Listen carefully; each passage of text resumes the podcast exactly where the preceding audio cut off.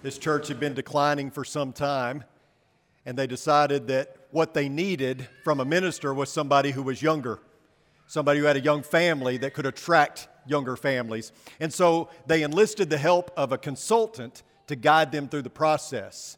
And so the co- consultant began by asking a question. He said, So, what's, what's the one thing that you have that could attract people to this congregation? And so the elders kind of looked at each other, looked at the floor. Nobody had a response.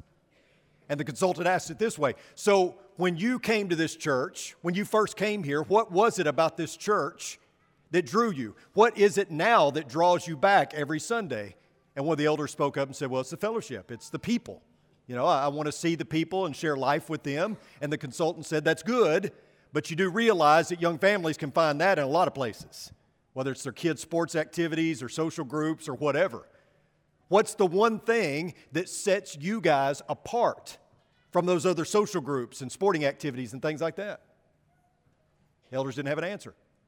And the consultant said, Let me ask it this way What is the one thing in this church that makes the difference between this congregation and all those other things out there that have uh, an offer of fellowship and fun and all those kind of things. What's the one thing that's different and set apart about you guys? Nobody had, a, had an answer. And finally, the consultant said, Look, if you can't identify the one thing that is to set you apart from every other social club or organization out there, if you can't identify that Jesus is the difference maker, that He should be at the focal point, at the center of everything you do, if you don't have that, what makes you think that anybody is going to be attracted to this congregation? You know, sometimes it's the people in the pew that need Jesus the most, right? As a kid, I used to dress up as a priest. Growing up Catholic, I wanted to be a priest. So I'd get a black turtleneck, I'd make a little white collar, and I would invite the neighborhood kids to come over and hear me preach. They only did it one time. Not sure why they didn't want to come back and be held hostage by me, but nevertheless, many Christians all over the globe do exactly like I used to do as a kid. Not that they dress up like a priest, but many of them do dress up and they go and they play church every Sunday. They put on their best clothes, they come to church, they do church things, and then they go home, never, never changed. Nothing is ever different in their lives. I would like to ask you this morning the same question that that consultant asked the church who was looking to hire a preacher. What's the one thing, the one thing that this church has to offer that other social clubs and organizations around us don't have? What's that one thing? And of course, I've given away the answer it's Jesus. But let's consider the other question that the consultant asked What difference is being a part of this church making in your life? What difference has being a part of this congregation made in your life?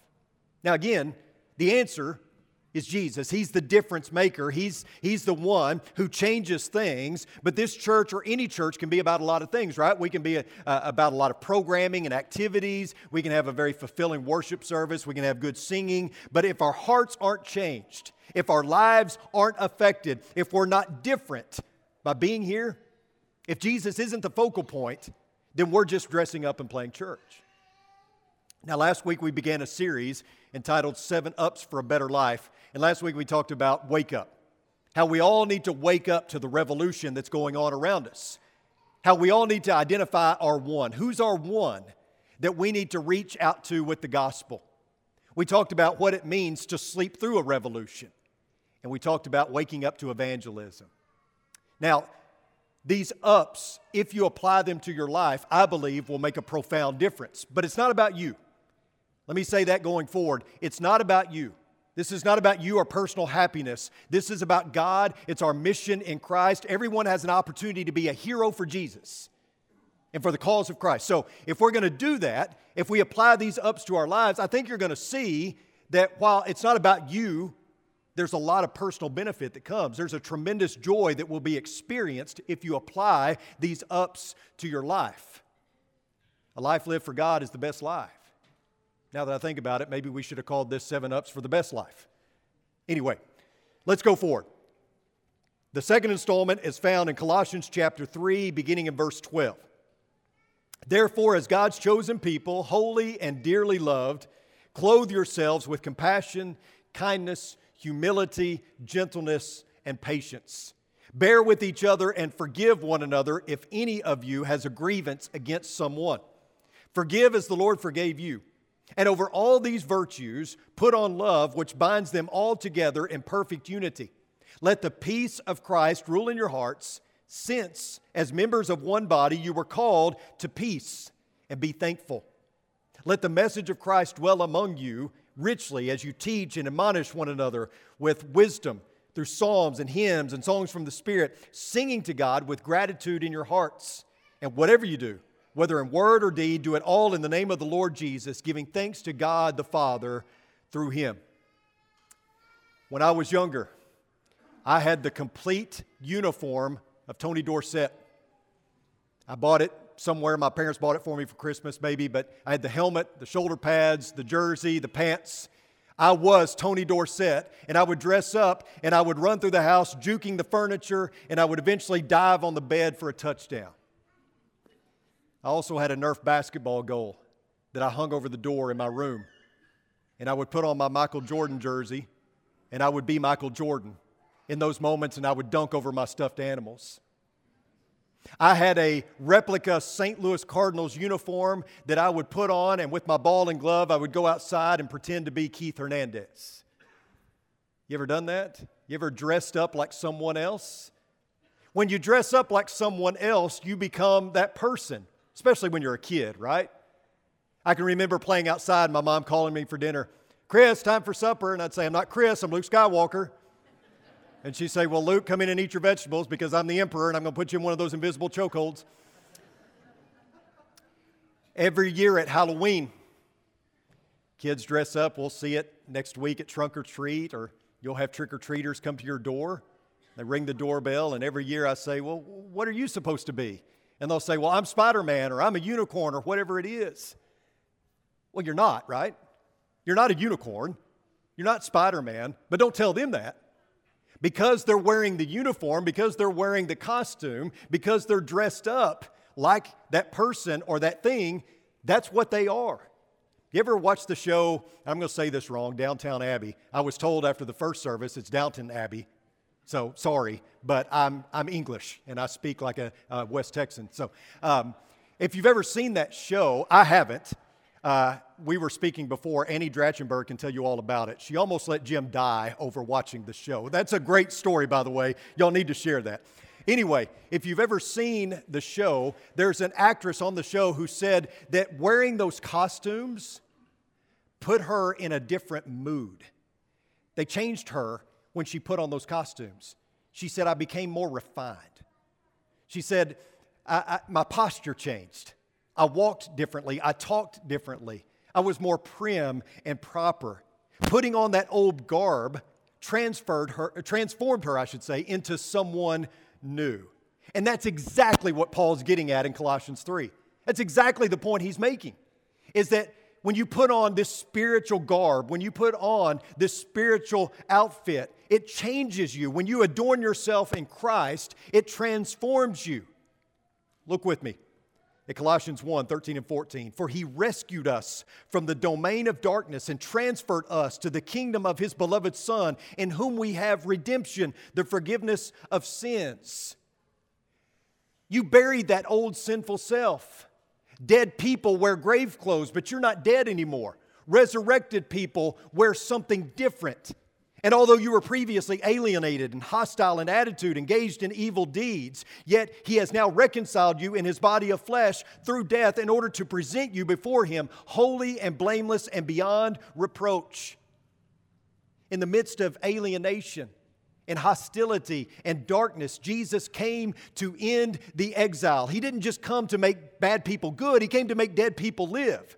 God implemented a plan to reconcile humanity back to Himself. The price for our rebellion was paid. We were saved from our long exile and we were granted citizenship in the kingdom where we get to dwell with our King for all eternity. That's your story. That's your song. And baptism is the moment that you left it all behind, that you left those grave clothes in the grave, you left that old, dead, sinful self in the grave, and you rose to newness of life. Colossians 2, having been buried with him in baptism, in which you were also raised up with him through faith in the working of God, who raised him from the dead. When you were dead in your transgressions and the uncircumcision of your flesh, he made you alive together with him, having forgiven us all our transgressions, having canceled out the certificate of debt consisting of decrees against us, which was hostile to us, and he has taken it out of the way, having nailed it to the cross. It's a miracle. You ever thought of your baptism that way? You should. It's a miracle. You were transformed. You were dead, now you are alive. The only way to get out from under the reign of sin and death is to die. You once wore a straitjacket. Now you wear a beautiful white robe. You received a Jesus suit. But understand, this is not a costume. It's not an outfit. It's not a uniform. It's more than that. There's a short story by Max Beerbohm. It's uh, entitled The Happy Hypocrite. And it's about a, a rogue gentleman that is infatuated with a young, virtuous lady. And he knows that she'll have nothing to do with him in his current state, the way he was living. And so he decides to go to one of the best crafters of masks in his village. And he gets a mask made to wear that perfectly forms and shapes his face, and he looks like somebody different, and he eventually wins the heart of this virtuous young lady. They get engaged, and at the wedding, just before they're to exchange vows, an old flame from the rogue man's past steps up and calls him out. He says, Why don't you take off the mask? And so he reluctantly takes off the mask to reveal that his face became the mask that he was wearing. All his features, everything became shaped to the mask. The mask that he was wearing is what he became the happy hypocrite. As Christians, we become what we put on. Not a happy hypocrite, of course. Instead of a mask, we're putting on a Jesus suit. We're adorning ourselves, not with clothing, but with character. Now, back up to verse 1 of Colossians chapter 3. And so, what we just read in Colossians 3 12 through 17 is a response to a question that Paul poses in verse 1. Therefore, if you have been raised with Christ, keep seeking the things that are above where Christ is, seated at the right hand of God. People are identified by their clothing. The other day, I was at Best Buy. I had on a blue polo. The people at Best Buy who work there wear blue polos. And I guess a lady thought I worked there and she walked up to me and she said, Excuse me, could you tell me where the GoPro cameras are? So I just went with it. I said, Yeah, they're over on aisle six. They're free, take one. She's in prison right now. People are often identified by what they wear. Police officers wear a uniform and a badge, firemen wear uniforms, right? Military personnel, they wear camouflage. Judges wear a black robe and Christians wear something distinctive as well. Resurrected people put on new clothes, they put on a new attitude, they adorn themselves with a new character. What does that look like? Well, very briefly, let me show you what it looks like. Bear with me as we run through this because Paul gives us a description of the new attire we are to wear. First of all, you have a new mind. Set your minds on the things that are above, not on the things that are on earth. For you have died, and your life is hidden with Christ in God. When Christ, who is our life, is revealed, then you also will be revealed with him in glory. So, to express this in our language, Paul would be saying, Hey, where's your head at? What's on your mind? What's going on in your head, right? When you think, something happens. What you think matters. We want to start with actions. Well, you're already too late then. You got to start with the mind because actions begin in the mind. We want to let our minds run wild and then stop short of sin. That's not how this works. You're already too late in the game. You cut it off in the mind. You take every thought captive. You build a fortress around your thought life. Christians receive a spiritual lobotomy. Secondly, you have a new life. If you're following along, this is Colossians uh, chapter 3, starting in verse 5. Therefore, treat the parts of your earthly body as dead to sexual immorality, impurity, passion, evil desire, and greed, which amounts to idolatry. For it is because of these things that the wrath of God is coming upon the sons of disobedience. And in them you also once walked when you were living in them. The old self, your old self, did whatever it felt like doing. But your new self does whatever God wants you to do. Like Jesus, you're about the Father's business. You live at the center of His will. That's the biggest difference between the person you were and the person you are becoming. Spirit filled people live spirit filled lives. You belong to Christ. You crucified the flesh. Those passions, those desires have been replaced with spiritual produce. When you were immersed into Christ, you received an incredible gift the gift of the Holy Spirit. Let it fill you and let Him continue to transform you. You also get a new tongue when you rise up. But now you also rid yourselves of all of them anger, wrath, malice, slander, and obscene speech from your mouth. Do not lie to one another, since you stripped off the old self with its evil practices and have put on the new self, which is being renewed to a true knowledge according to the image of the one who created it. Resurrected people don't talk like dead people. Dead people have a dead vocabulary. As a, res- as a resurrected person, you get a new tongue, a new way of speaking. Resurrected people say things that uplift, not tear down. They speak words of encouragement and edification. They don't use the language of a dead man. They use their mouth to glorify God, to proclaim the gospel, and to encourage the brethren. You also get a new attitude. Notice what it says in verse 11 and following a renewal in which there is no distinction between Greek and Jew circumcised and uncircumcised, barbarian, Scythian, slave, and free, but Christ is all and in all. So, as those who have been chosen of God, holy and beloved, put on a heart of compassion, kindness, humility, gentleness, and patience, bearing with one another and forgiving each other. Whoever has a complaint against anyone, just as the Lord forgave you, so must you do also. In addition to all these things, put on love, which is the perfect bond of unity. Let the peace of Christ, to which you were indeed called in one body, rule in your hearts and be thankful. That's a new attitude. Be thankful.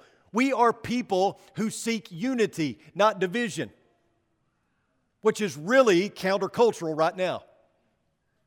Look around you. I mean, we live in a world of division. We live in a world where people hate each other constantly. You ever get on social media? You ever look at social media uh, uh, uh, platforms like, like Twitter? It always devolves into you're an idiot. No, you're an idiot. There's so much division in the world around us. And we are people who seek unity, who seek peace. We want what God wants. And you know what God wants? He wants us to be a family and He wants us to be a family that gets along at all costs, right? We do our best to do the things that make for peace. That's what Jesus died for, that's what He sells. How can we sell the world on this whole Jesus thing and this whole Christianity thing if the world looks at us and we can't even get along? You also have a new outlook. Let the word of Christ richly dwell within you with all wisdom, teaching and admonishing one another with psalms and hymns and spiritual songs, singing with thankfulness in your hearts to God. Whatever you do in word or deed, do everything in the name of the Lord Jesus, giving thanks through him to God the Father.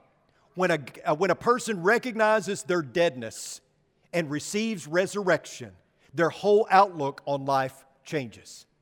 They didn't know what they were missing. They thought that they had a good life. They thought they had a life worth living. But dead people don't really live. And now they see the void that they were missing. They see how there's hope and there's purpose. Now there's life, and they can't help but have it affect their attitude. They can't help but proclaim it, like we talked about last week. I mean, if you were near death and you were wheeled into the emergency room unconscious, and the doctor saves your life by figuring out what it was some rare thing that was causing you to almost die, if they were to save you and save your life, you know what you would do? You'd probably leave a pretty good Google review. You probably would tell anybody and everybody that would listen, right? You would probably sing the praises of that doctor or that nurse or whoever. Folks, we've been plucked from the fires of hell. We, of all people, should be rejoicing. We should be celebrating. We should be telling others what a wonderful God we serve, what a wonderful Savior who specializes in resurrections. But not only that, we have a new house. Paul says, Wives, be subject to your husbands as is fitting in the Lord. Husbands, love your wives and do not become bitter against them. Children, obey your parents in everything, for this is pleasing to the Lord. Fathers, do not antagonize your children so that they will not become discouraged. You know, the devil is knocking at your door, he's always trying to find a way in. And like we talked about in our series on family a few months ago, some folks are just leaving the door wide open. It's not even unlocked, it's wide open. And so, through TV, internet, phones, whatever it may be, we're allowing the devil to have unfiltered access. Never invite the devil in. Let our house be a little city of refuge. May our homes be a sanctuary city where our families can find refuge from the world around them. You also get a new work ethic. I don't know that this is something we always think of when we think about what it means to live a resurrected life. Paul says, Whatever you do, do your work heartily as for the Lord, and, do not, uh, and, and not for people, knowing that it is from the Lord that you will receive the reward of the inheritance. It is the Lord Christ whom you serve. Who's your boss? Well, it's God, always. Above all else, He's your boss. He's the one that you serve. The resurrected individual understands this. They understand that they represent Jesus in everything that they do, including their work. So don't be lazy.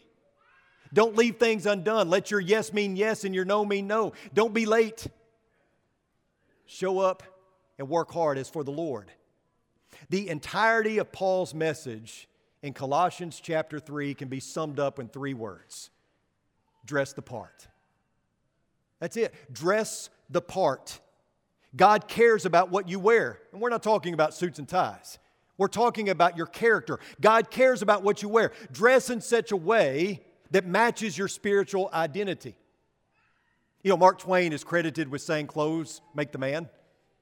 Do you know that's not the full quote? Actually, the full quote was, Clothes tell a story, clothes make the man, naked people have little or no influence in society. But Mark Twain's point is something that I think Paul was trying to make as well. Clothes tell a story. They do, they tell a story. Old, tattered clothing may tell the story of a man who lost everything. A man wearing an Armani suit, diamond cufflinks, may tell the story of someone who's been very successful. Before you became a Christian, your life was filthy rags. But you buried that old self. And when you were resurrected, you got, you got new clothing. You got a white robe. And that white robe tells a story. It tells a story of redemption. It tells a story of hope. It tells a story of newness. Yes, clothes make the Christian, and they do tell a story. May we never, ever forget that we are storytellers. What we wear tells a story, and we don't change our clothes when things get messy, right?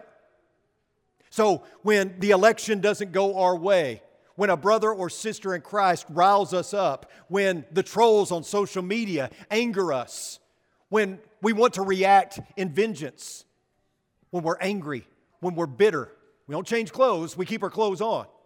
We continue to wear that Jesus suit. We stay dressed up and we remember the story and we remember our place in that story. Have you ever read the book, The Great Divorce by C.S. Lewis? Great book, uh, if you get a chance. But in it, the author, C.S. Lewis, sees himself as a visionary who's being given a tour guide and meeting some residents of both heaven and hell.